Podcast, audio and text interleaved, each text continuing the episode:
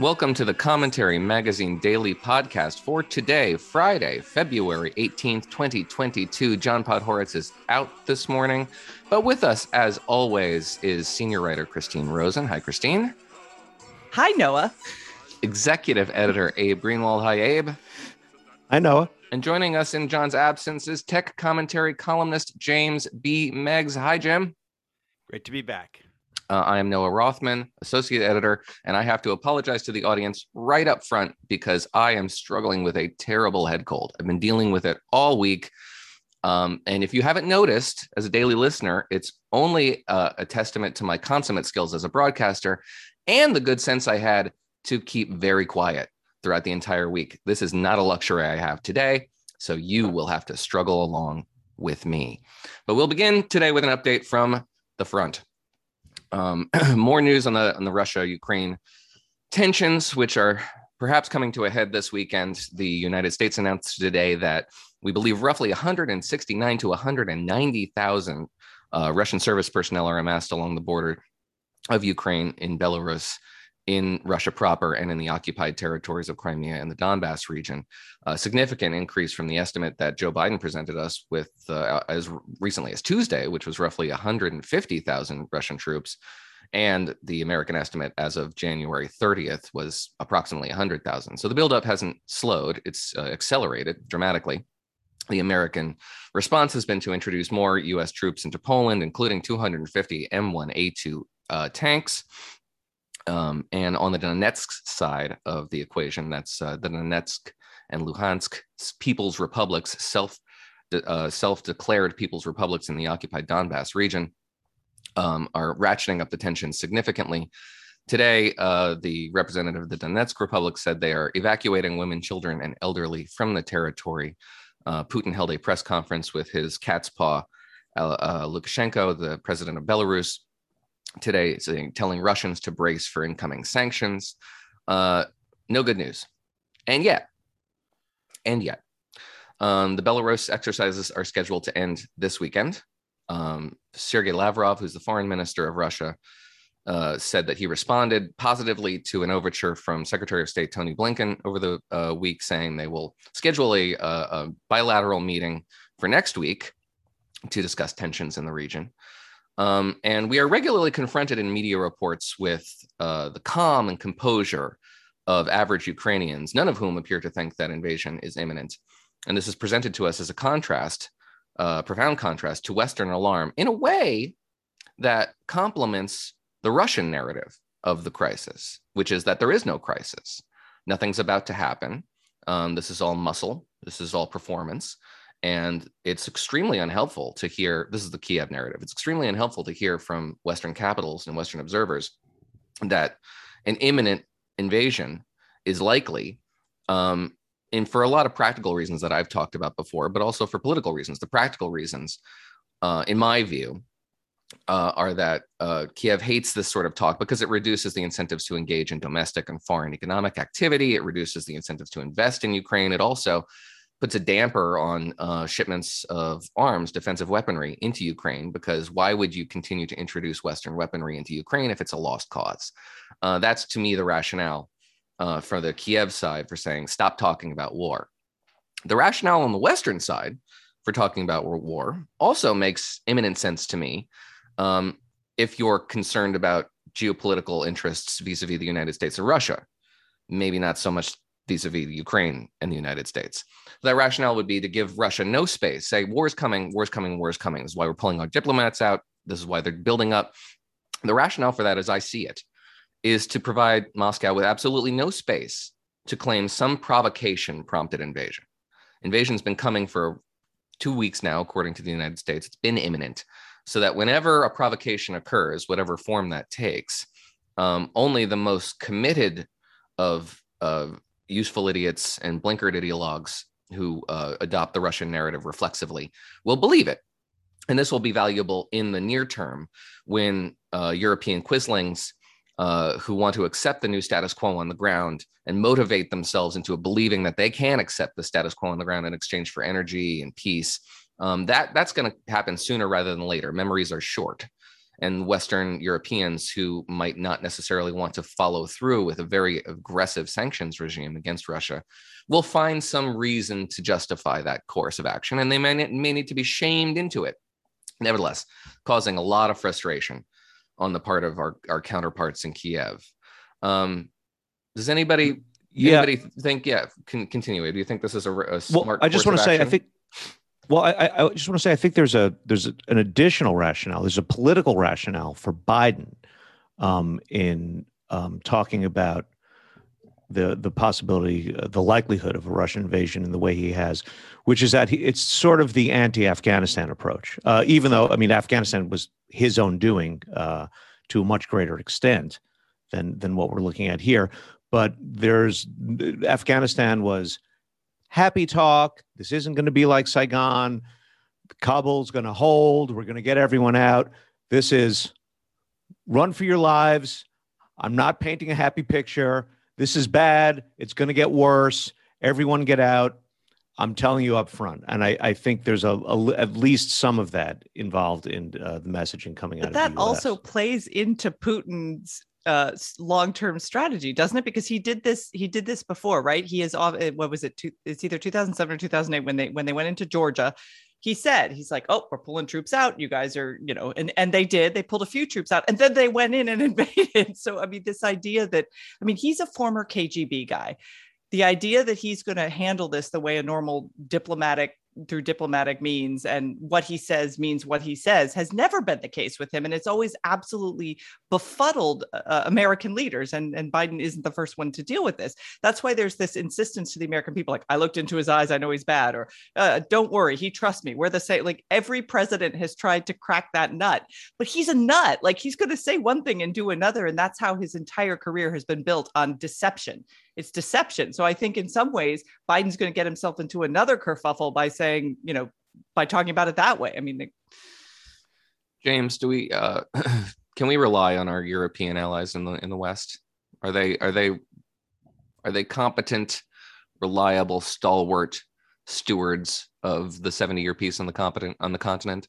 I think the way you asked the question kind of frames the answer. Um, oh, unfortunately, sorry, uh, it was in a neutral, a neutral wording there. Right. I think they've shown a little likelihood to to see their um, to see their goals as being in any way unified. It, it's increasingly become kind of an every man for himself.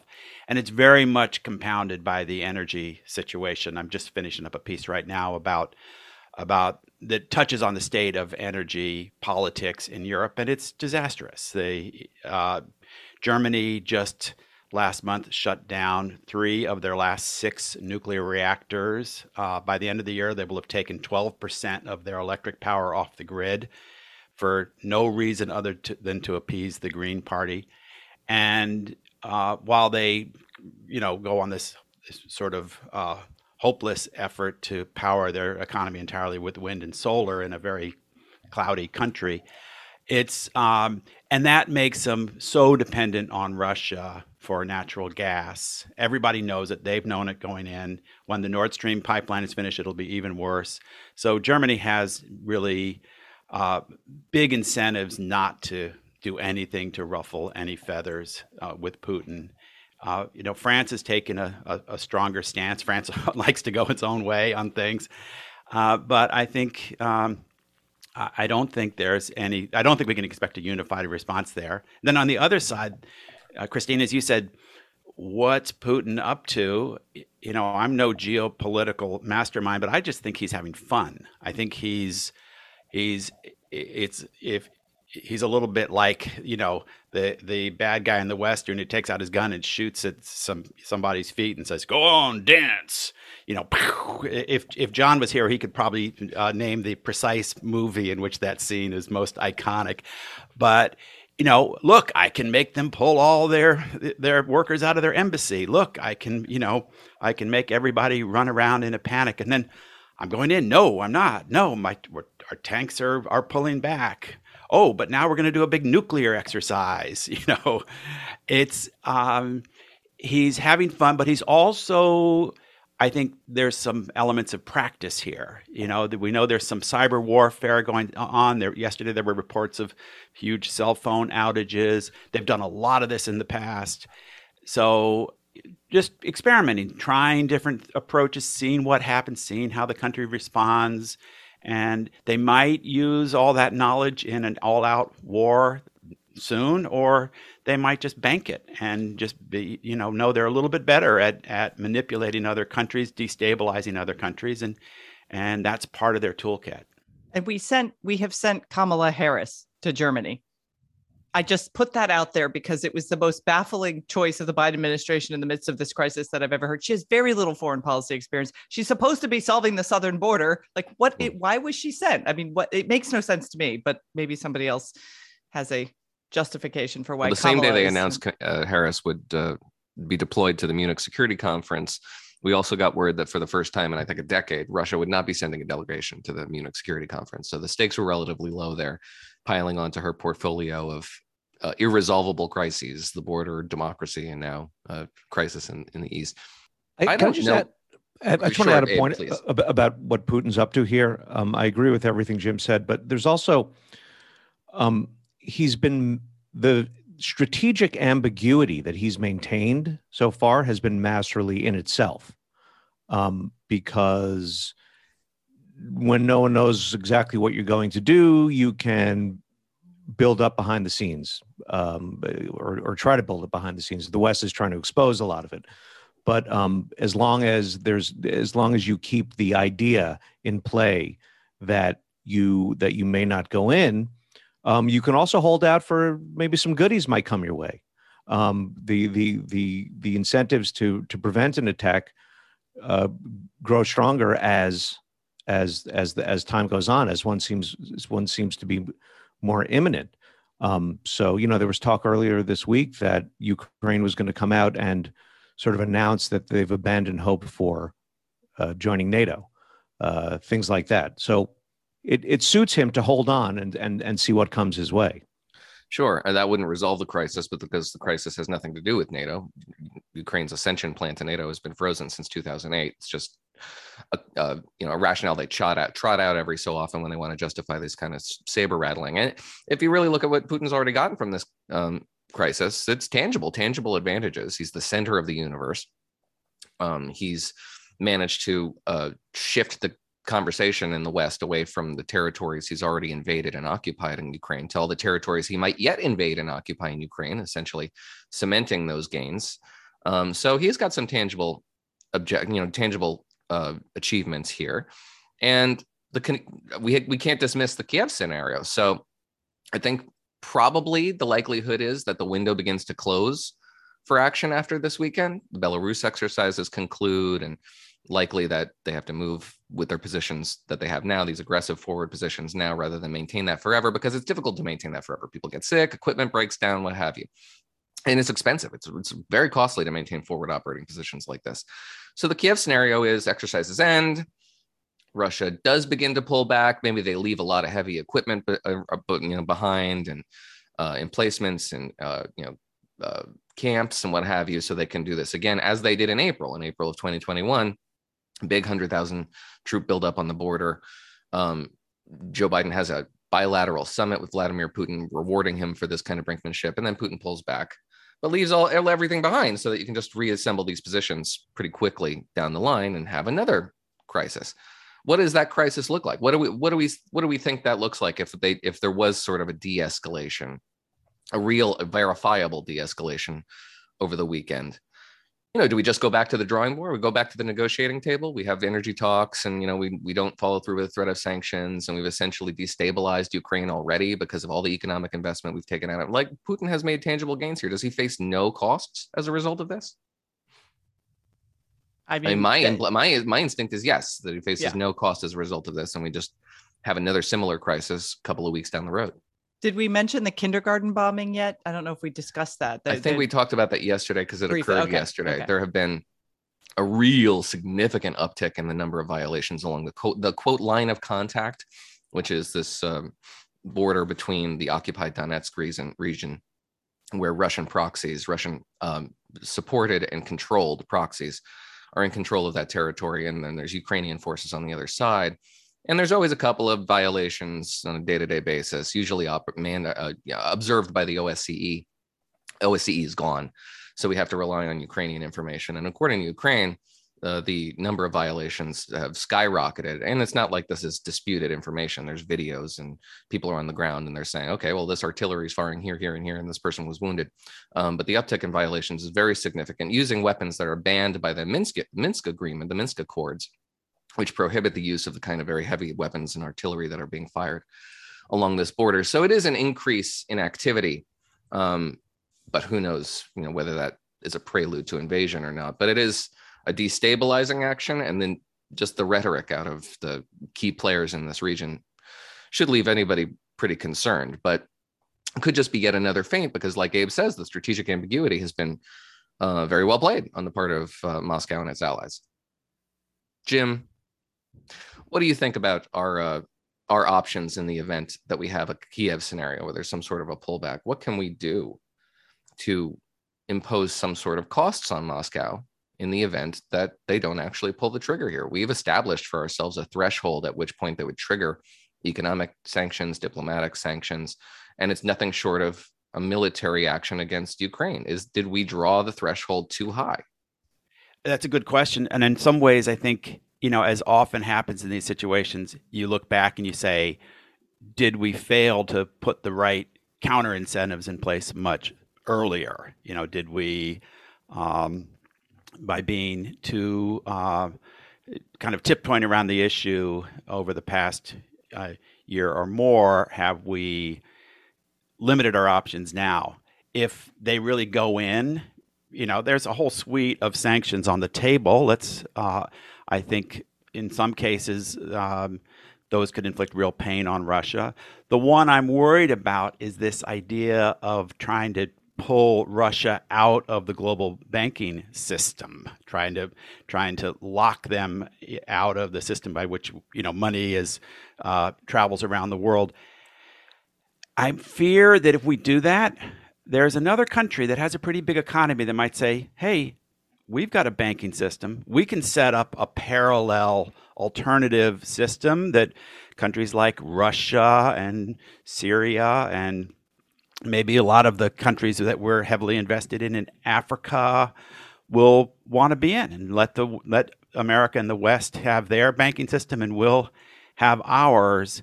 I think we want to be careful about, you know, we assume we run all these things, and I think we want to be careful about setting up incentives to uh, to shatter existing networks. It's very interesting. you know, I mean, there's a lot of fears about the prospect of the United States losing its its role as being the the nation that hosts the world reserve currency. Um, and there's you know concerns about the nature of crypto and and how that provides uh, bad actors with uh, tools that they can use to engage in monetary and economic activities. That's a little sub rosa. Um, and Western governments are doing everything they can, I suppose, to create incentives to do that sort of thing, um, very blindly and as as uh, Jim says, uh, perhaps uh, without regard for the consequences. Um, but it's a, that's a harder, that's a bigger hole than than I think we give it credit for. The notion that you can have two parallel financial systems is not unimaginable, but it's certainly difficult to conceive of. It's not something you can flip a switch and do tomorrow. These even even those engaged in the parallel system you're envisioning would nevertheless have to engage with the real system, the American-led system, because that that is we remain the world's uh, you know primary um, reserve what? currency, and China holds all our debt for a reason. It's not because they love to hold on to our debt. Right. I'm specifically talking about this idea of blocking them out of the SWIFT system. That, you know, if you ever get, you know, paid by a publication overseas or send money around the world, it travels through this SWIFT system. And it's a, you know, it's a protocol that it would take, it would be uh, challenging to, to set up, uh, a, you know, a parallel system. But I, I, I could easily see, um, see that happening. Then, yeah, you th- there's this whole issue of um, the role of U.S. currency and the huge amount of U.S. debt that China holds. In a way, that's a st- for for our relationship with China, that's a stabilizing factor. You know, that that that is a something that they certainly don't want to put at risk. At least in, in the short term, it would be pretty devastating to us if they wanted to pull all that money out. But you know, this is what makes Putin so dangerous. He starts moving um, pieces around the chessboard in unpredictable ways, and you know, it could have simple things that we do to respond that might make sense in the short term could have these really deleterious long-term strategic effects and I'm not saying that's necessarily a reason not to do them, but it just shows you what a pickle we're in in in figuring out what our uh, what our options are here. Well, we don't even talk in the same language as Putin and certainly as China has been doing for a, a, decade. If you if you listen to what they say, they're talking about a battle between the East and the West. I mean, a very straightforward. You know, there are a lot of historical connotations when that sort of language is used, and we are very short term uh, talking about all this stuff. Um, we we've been doing that for far too long. They are playing the long game. China, in particular, has been playing the long game for most of my life. I mean, this this is something that I think we're very we're very good at sort of short term responsive, nimble military action in cases where we have these you know uh, diplomacy breaks down and we have to have you know skirmishes. But we're we're not great at articulating what our long game is. And there are groups. Look, there's a wonderful little mini think tank in the Pentagon that does nothing but play out strategies. You know of what the, the next war will be in 100 years versus you know 10 but there's not a lot of communication of what that strategy is or what our what how americans should think about it when when a skirmish develops as it does where the antagonists are talking about a battle between east and west yeah that's a really well, good even i just Sorry, to continue even in thinking about the possibility of their establishing a parallel banking system um, we're maybe not necessarily considering the the, the long term here because yes, it's a very heavy lift, but it doesn't have to happen all at once, right? Um, it, it can it, it can be a gradual thing. It can be worked toward um, without without being achieved, um, which is something, by the way, that could happen sort of regardless of of, of the outcome of, of of Ukraine right now and, and what we choose to do, and w- whether or not they are sanctioned from from SWIFT. Yeah. I, I think Christine raised a, really interesting point and a good one. And I want to put in actually a, a, rare good word for the Biden administration because they they are talking, at least recently, are talking about this in in terms that meet the historical gravity of the moment by talking about it as a great power conflict. In the address that Joe Biden gave on Tuesday or Wednesday, I forget. It was like 3 p.m. on a weekday in the East Room. It should have been a primetime address in, from the Oval Office. The Obama Obama Biden people are allergic to using the Oval Office for some reason or another. They've worked themselves up into this weird psychology where you can't use the Oval Office for things that aren't just the gravest of circumstances, which lead them not using the Oval Office ever because they never want to define anything as a grave circumstance unless it's politically advantageous for them. Nevertheless, Joe Biden comes out there and talks about this, talks about the Ukraine crisis is all, all but ancillary to what the actual crisis is, which is uh, a revanchist great power that has irredentist designs and is acting on them. And he invoked the Cold War. He invoked World War II. He talked about this in terms of near peer competition between states. And he talked about the pain that the United States would suffer in the event that we'd have to execute this conflict in, in a, you know, a, a something sub-military, but nevertheless an active conflict with a competitor nation uh, that would involve pain. I thought it was a, a, good speech, an important speech, and one that was dedicated to the preservation of geopolitical interests that we can't sacrifice on the continent, um, which is why it should have been an Oval Office address because it was so profound in that sense. But at least we're beginning to talk about this in terms that Vladimir Putin would recognize because he too thinks about this in terms of a great power showdown on the continent. And we're talking about, you know, kind of apocalyptic stuff uh, the, the prospect of a conflict, a real conflict between the United States and Russia, two very nuclear nations, um, which leads us into our first advertiser of the day, BattleBox. Because BattleBox is your go to monthly subscription for hand picked outdoor survival and everyday carry gear. You might need it in the coming weeks. So you better order now. Getting your BattleBox gear for yourself not only takes time, but it can be incredibly expensive to get survival gear, which is why BattleBox brings you name brand, high quality products every month for half the price of what they cost on their own. Just pick the box that works for you and get uh, tested and vetted products that you can trust that are selected by an expert team of outdoor professionals from an aquapod emergency water kit to an atomic bear survival bivy delivered right to your doorstep every month Find out why outdoor enthusiasts call BattleBox the best gear I never knew I wanted. Sign up, receive, survive. What are you waiting for? Don't miss another BattleBox mission. And from now until March 31st, get a free mystery battle box worth $115 or more with any new subscription at trybattlebox.com slash commentary.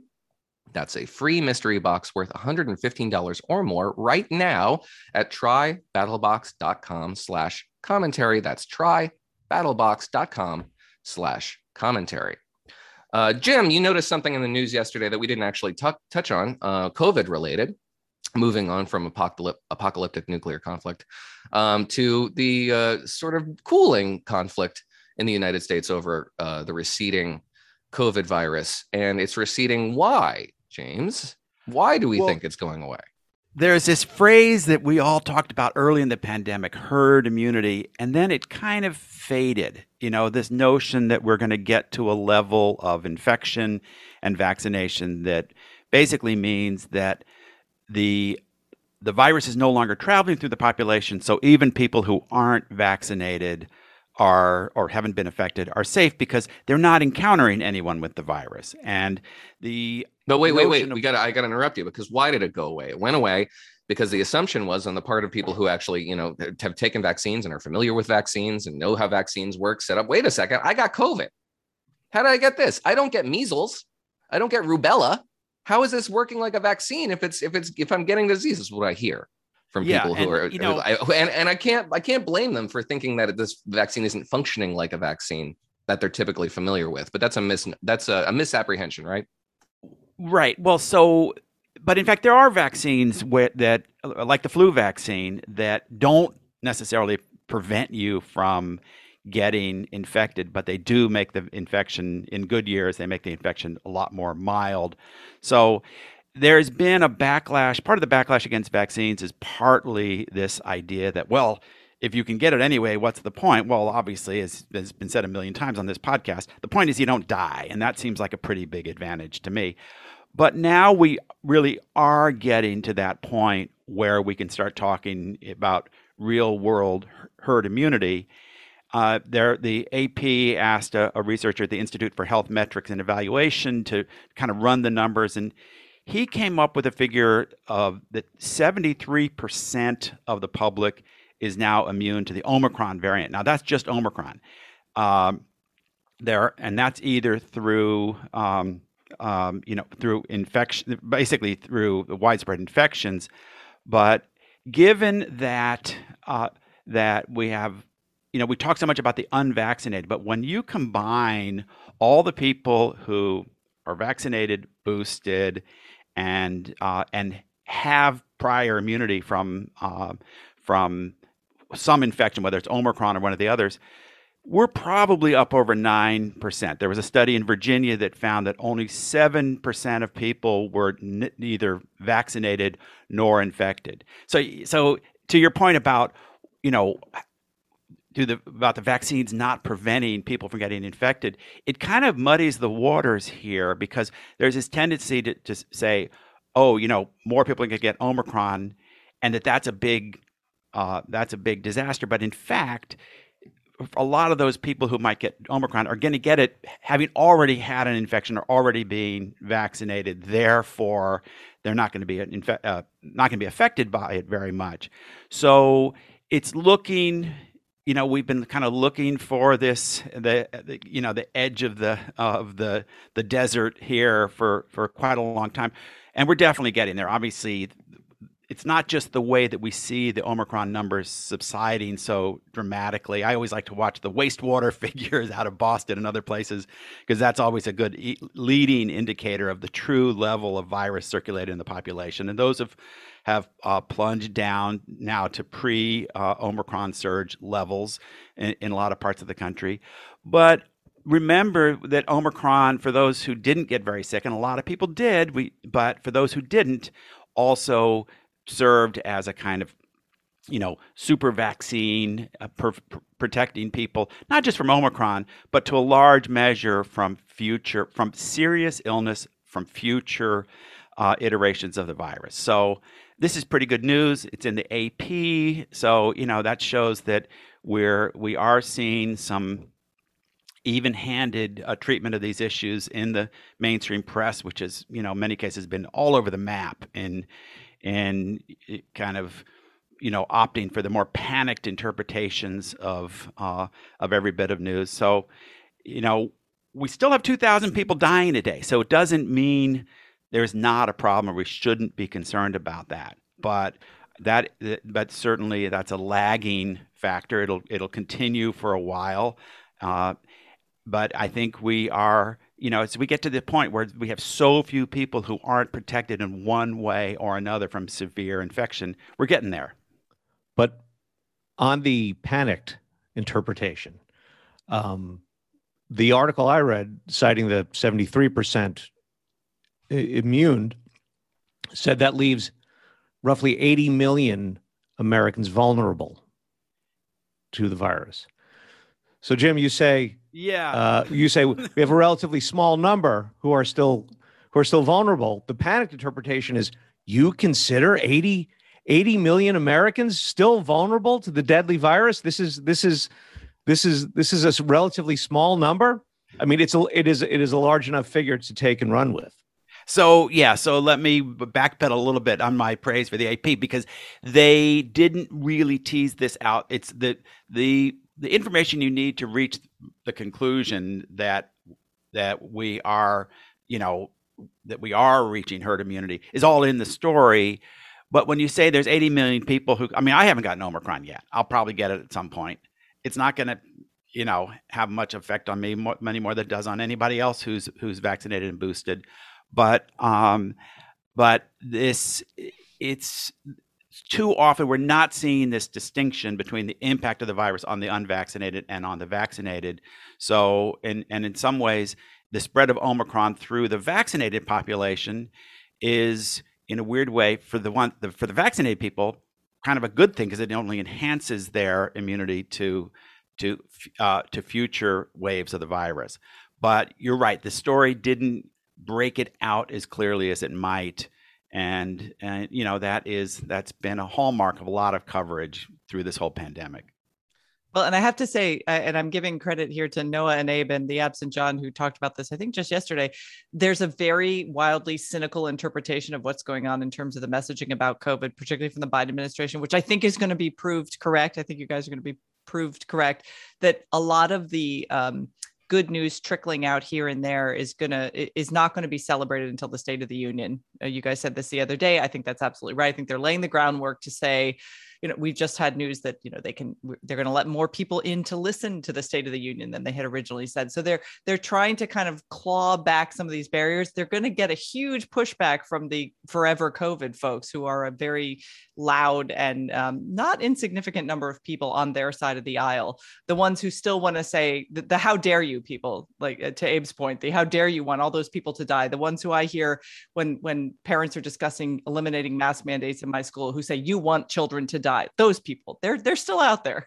well, okay, so I want Jim to weigh on weigh in on this because that was a very conspiratorial theory that we advanced yesterday, um, which is you know not outside the realm of possibility. That was um, Joe Biden would use this, but that why is the CDC holding off on changing its masking guidance when every indication is they're being left behind by the political moment and no one's even listening to them. Uh, and they're and thus not ignoring the administration. This is an executive agency so they're ignoring the biden administration and moving ahead with their own policies. And the theory promulgated by john and others yesterday on this podcast was that uh, the president would say we're at a point now where you can ma- demask unmask yourself. And that would have been weird if you only allowed so many people into the into the state of the union which is itself weird because we're talking about an entirely separate branch of government, which is inviting another head of a branch of government to visit and therefore and, and, yet allowing the executive branch to dictate terms to the legislative branch about how they would be received. That's not how this is supposed to work.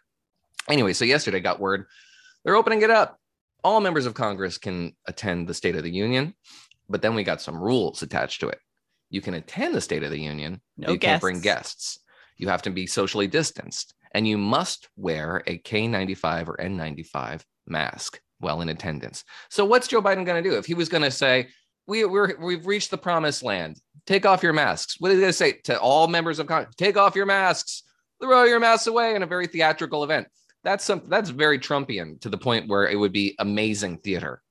But it's not going to happen. That's not going to happen. Um, if between unless between now and March 1st, we get uh, unmasking guidance from this administration.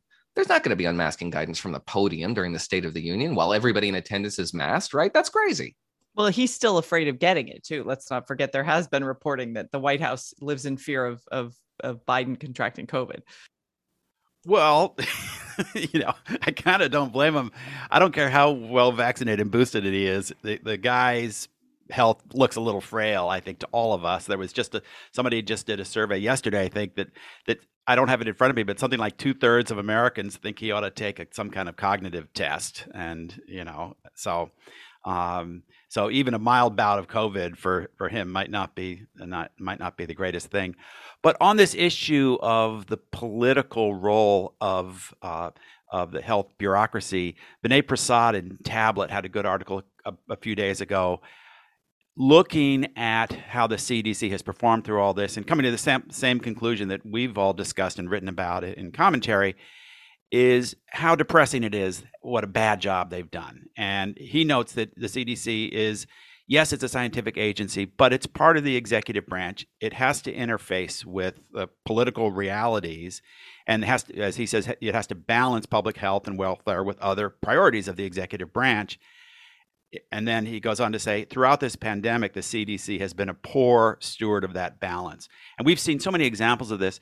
But in many cases, the way the papers that they publish, the speed with which they announce them, the ones that they the ones that they focus on, whether they've published them or, or others. Um, uh, uh, Rochelle Walensky has been notorious about cherry picking studies that make it sound like we need to keep school kids masked, even though uh, in some cases those studies have been just really, um, you know, widely recognized as being extremely weak. Um, and so he says uh, uh, ultimately, these papers appear more as propaganda than as science. And, you know, that could go for emphasizing a particular paper, could also go for holding off on releasing information that might lend to a certain policy decision. So it is, it's been a surprise to me, and I think a lot of observers, how much our public health establishment is swayed by politics. First, it was swayed by kind of fear of Trump. Uh, and so, therefore, you know, if Trump said something, everybody else had to say the opposite or uh, or deny it. And now it is ho- trying to prop up an agenda that is uh, attractive to the, um, you know, the eternal COVID wing of the Democratic Party and teachers unions in particular, and it has completely destroyed the mainstream trust in in the science, and that is not a good thing. No matter how much you might say, "Oh, we need to be suspicious of experts," and and we, you know, we, we can't leave everything in the hands of of some small technocratic elite. When it comes to diseases and things like that, we do need experts, and when they destroy their own credibility and they destroy the credibility of other scientists who aren't even involved in this, uh, and they undermine our sense that you know. Um, doctors and, and epidemiologists know what they talk about, that will have long term dangerous effects down through the generations. You know, if you if you look at when we talk about vaccine denial, for example, you know, for a long time people would look sympathetically at fear of the medical establishment in the black community for very understandable reasons. Some terrible things that happened, um, uh, the Tuskegee study and other things. Um, that gave black Americans legitimate reasons to be very suspicious of the health establishment. That stuff happened half a century ago, and it still lingers on. It's still influencing people's healthcare decisions. What's happening today may also linger on. It, I'm not putting in the same category as the horrific Tuskegee experiments, but I am saying that the trust destroyed is very, very hard to recover. And they're certainly not doing anything to help us kind of get back on track with the assumption that when the lead public health officials in our country tell us something, we can be sure that it's true.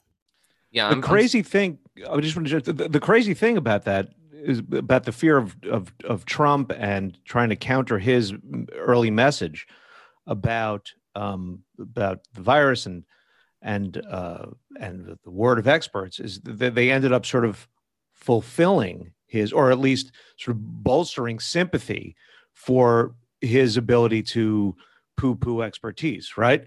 They they they they eroded their own credibility in the effort to say, "Don't listen to that. Listen to us."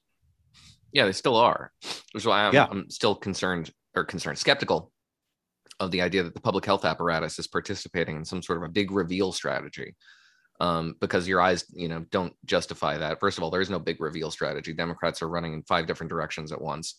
And then you had people like Anthony Fauci went on television yesterday saying it's still too risky to allow children to unmask, given what's out there, presumably by which he means, you know, transmission rates. Um, he didn't define those risks though. And I wonder if he could. And I don't think he can. And I don't think anybody's asking. It's all just sort of assumed because he's not talking to people who are skeptics. He's talking to true believers now. He's limited himself to a very self selected, narrow audience of people who are disinclined to question anything the man says. Um, but this is a, still a very influential person within the public health apparatus. And if this is the thinking that dominates in this particular field, then it will eventually be left behind by political concerns, political imperatives. Um, but it's not going to happen tomorrow. It's not going to happen until it's already too late to salvage the credibility, uh, Jim. That you say this this industry is is is seeping out of this industry in, in a way that they can't cauterize. There was there was another there was an article in the Atlantic this week which suggested a a way forward. I mean, it's it's kind of an ethical escape hatch for all of the uh, public health folks who have really bungled the messaging here, but it's one they might think about taking, and that's to to start talking about COVID and COVID mitigation in the way you talk about smoking and smoking mitigation, right? So they were still allowed as public health people to to scold and scold and scold Americans who don't listen to them and take their advice, and you know to have various mitigation measures including not allowing people to smoke in offices or on airplanes all the things that we've done for for the for the broader issue of health and safety for all but to acknowledge and accept that because their message isn't going to be 100% uh, uh, accepted by every single individual in this country they just have to scold and let certain people are going to live and let live and they're going to do things that might be harmful like not get vaccinated or or smoke That's really interesting. I mean, this is going to sound probably callous, but I don't care. Um, what is what is the vaccine passport regime? But uh, uh, essentially the return of secondhand smoke and the effort to get people who smoke out of your vicinity because they could harm your health. Um, we know that they don't that these don't arrest transmission per se, at least to a substantial degree. Maybe the R naught is a little bit lower for people who are vaccinated than not, but it's not zero. So the idea here is that you can sequester yourself with the fully vaccinated, which will preserve your health.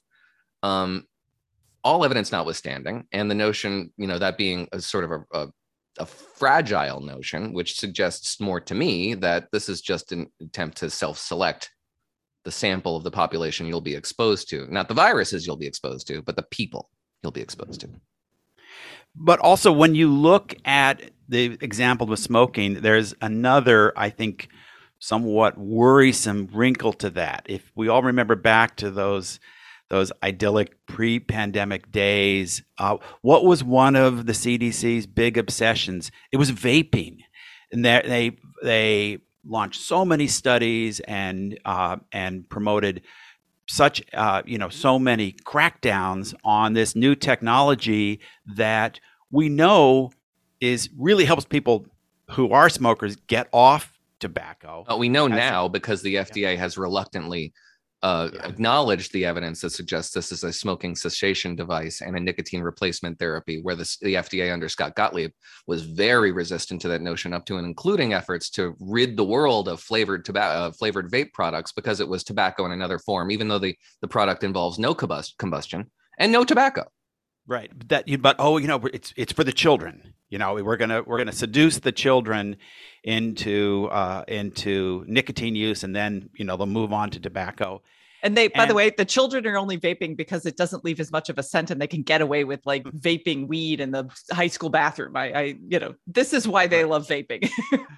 But it but you know I talk about this idea of the precautionary paradox when you're so obsessed with a, a kind of of safety that you actually make things more dangerous, making it, it less attractive to use a a nicotine delivery system that doesn't fill your lungs with carcinogenic tar. Like they thought that was a good thing. And this is a real sign of where our public health uh, establishment was going off the rails, pursuing the wrong goals long before COVID. And, you know, uh, the, the, libertarians at Reason Magazine have been all over this issue for many years and others.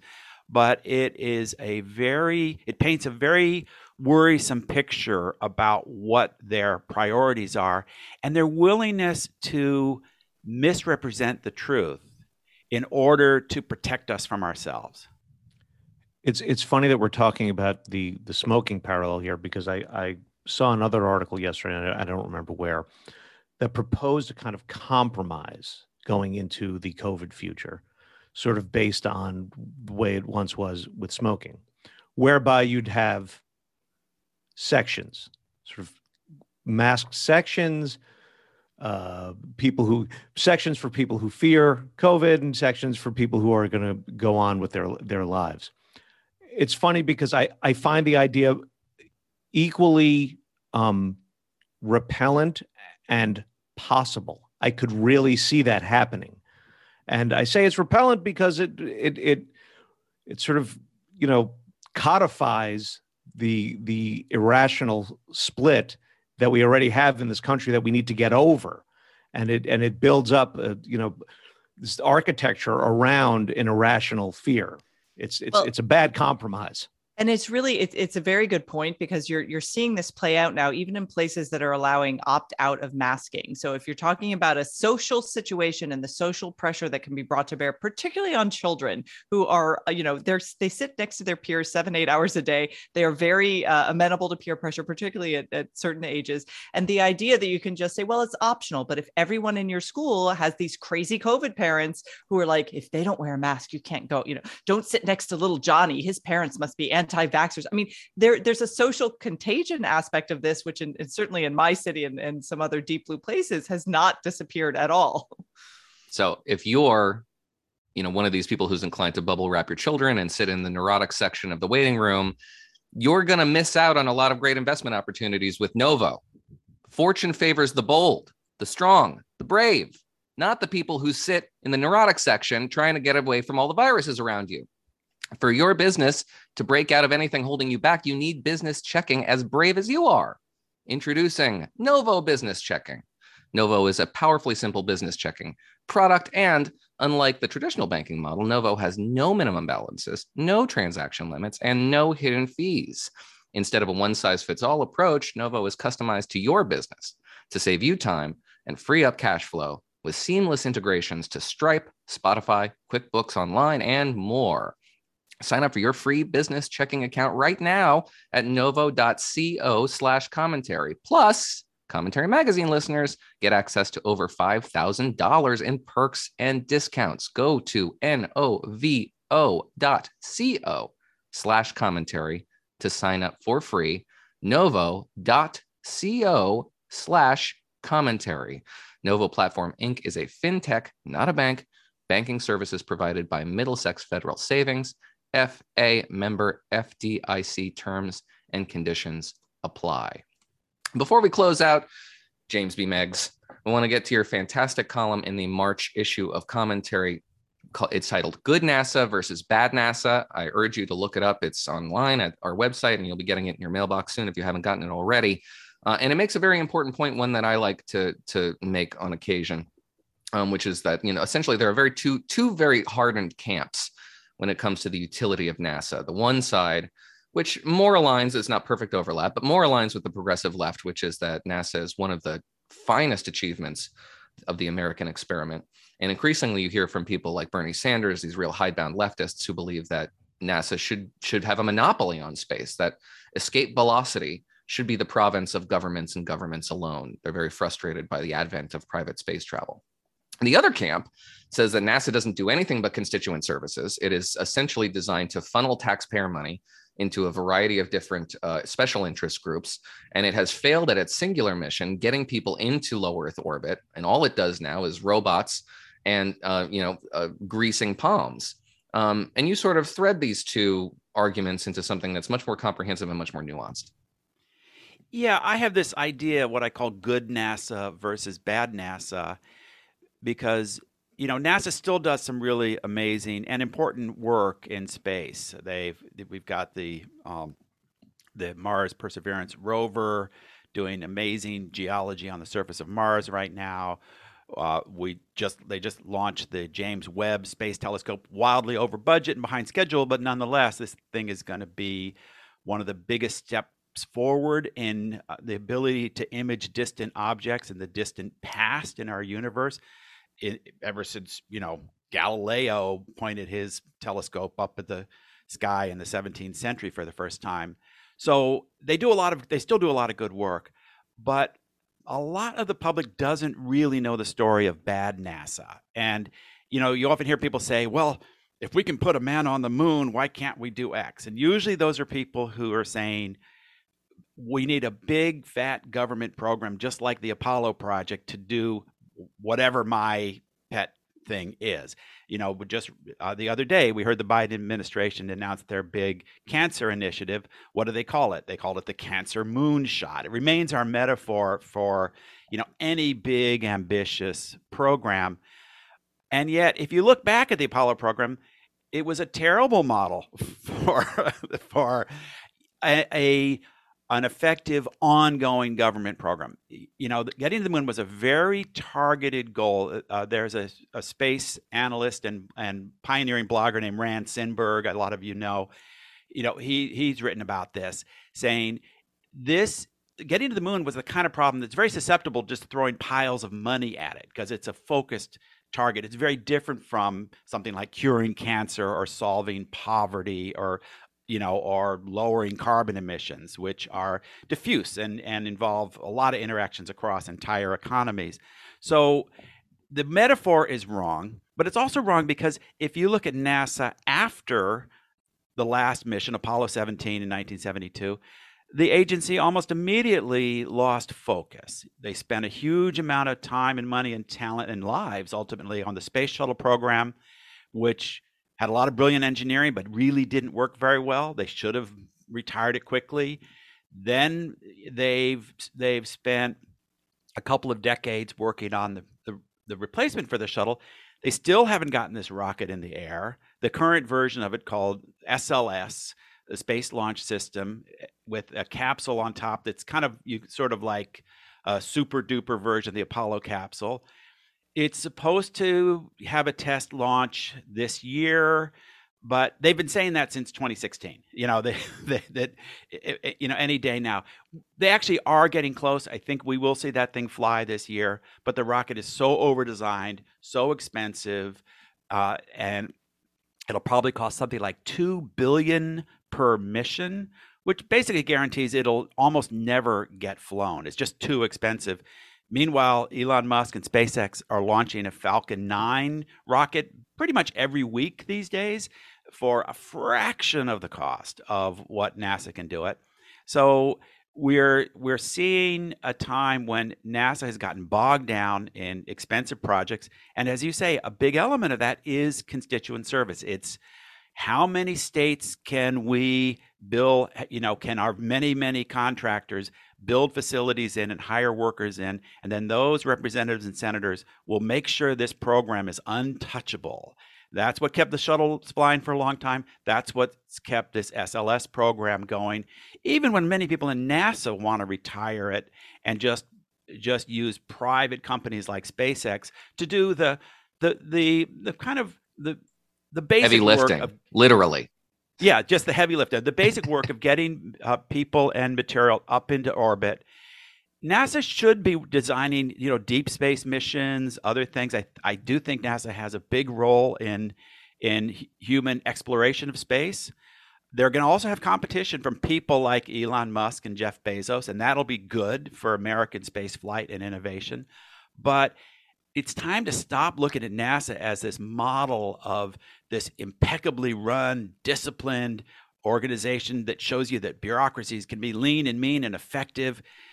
NASA's done a lot of great things. The moon missions were one of the greatest achievements in human history, but lean, mean, focused, you know, uh, that is is not has not been their story since Apollo. This is such an important point because I think there's a whole cultural narrative about NASA that we we've seen enshrined in books and movies, and and we hark back to it because, in part, I think we don't trust so much of our federal bureaucracy these days.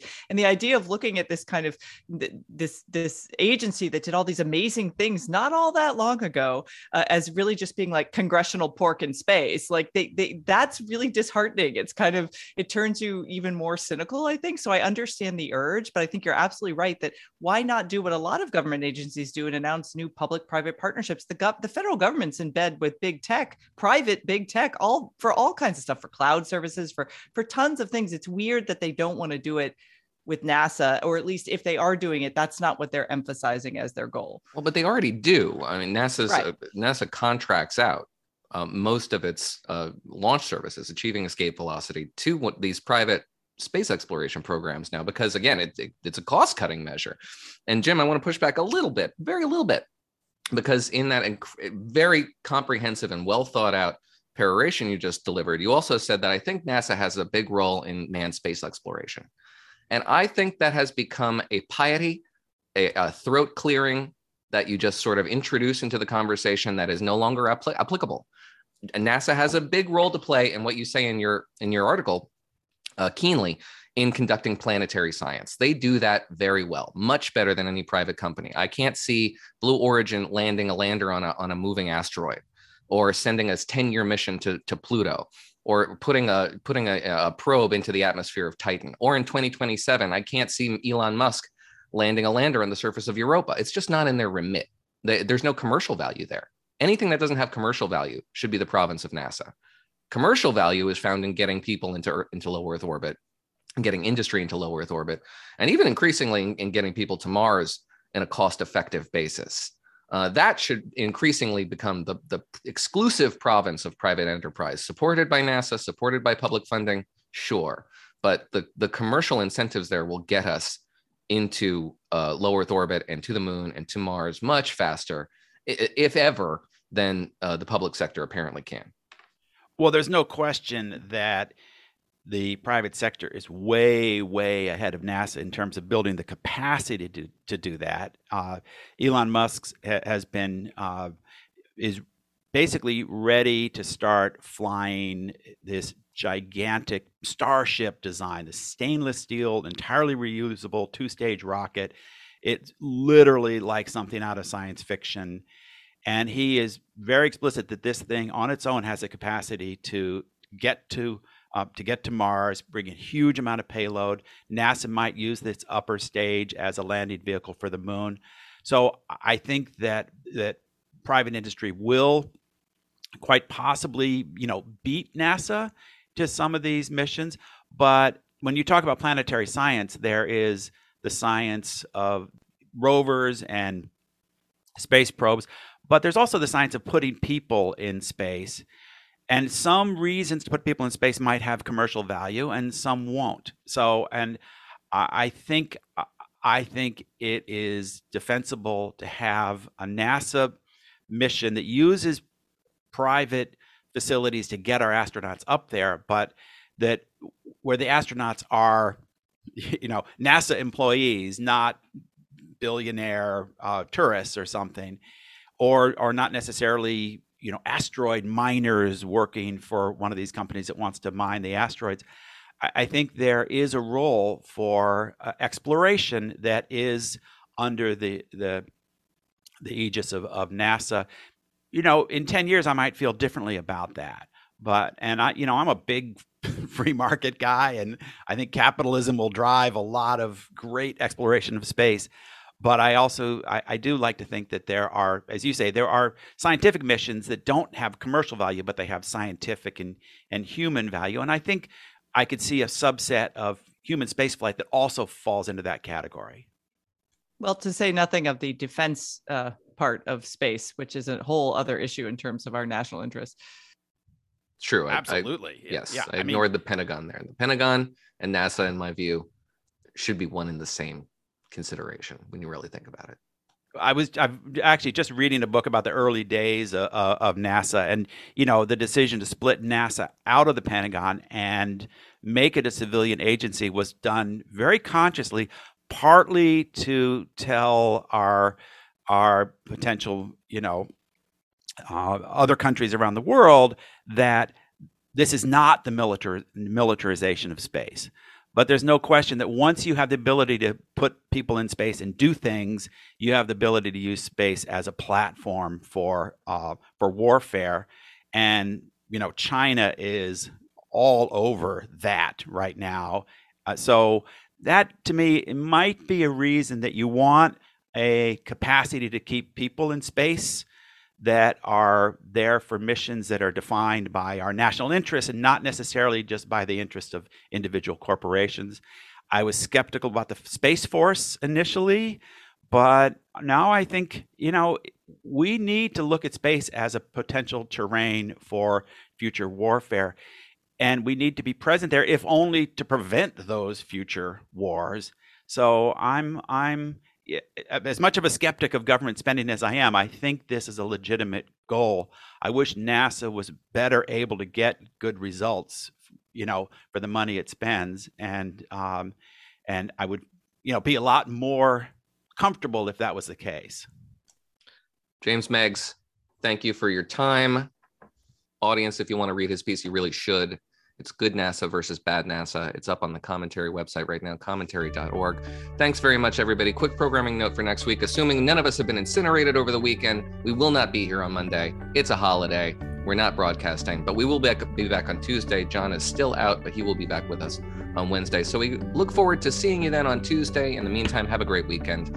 For Christine, Abe, James, and the absent John Podhoretz, I'm Noah Rothman. Keep the candle burning.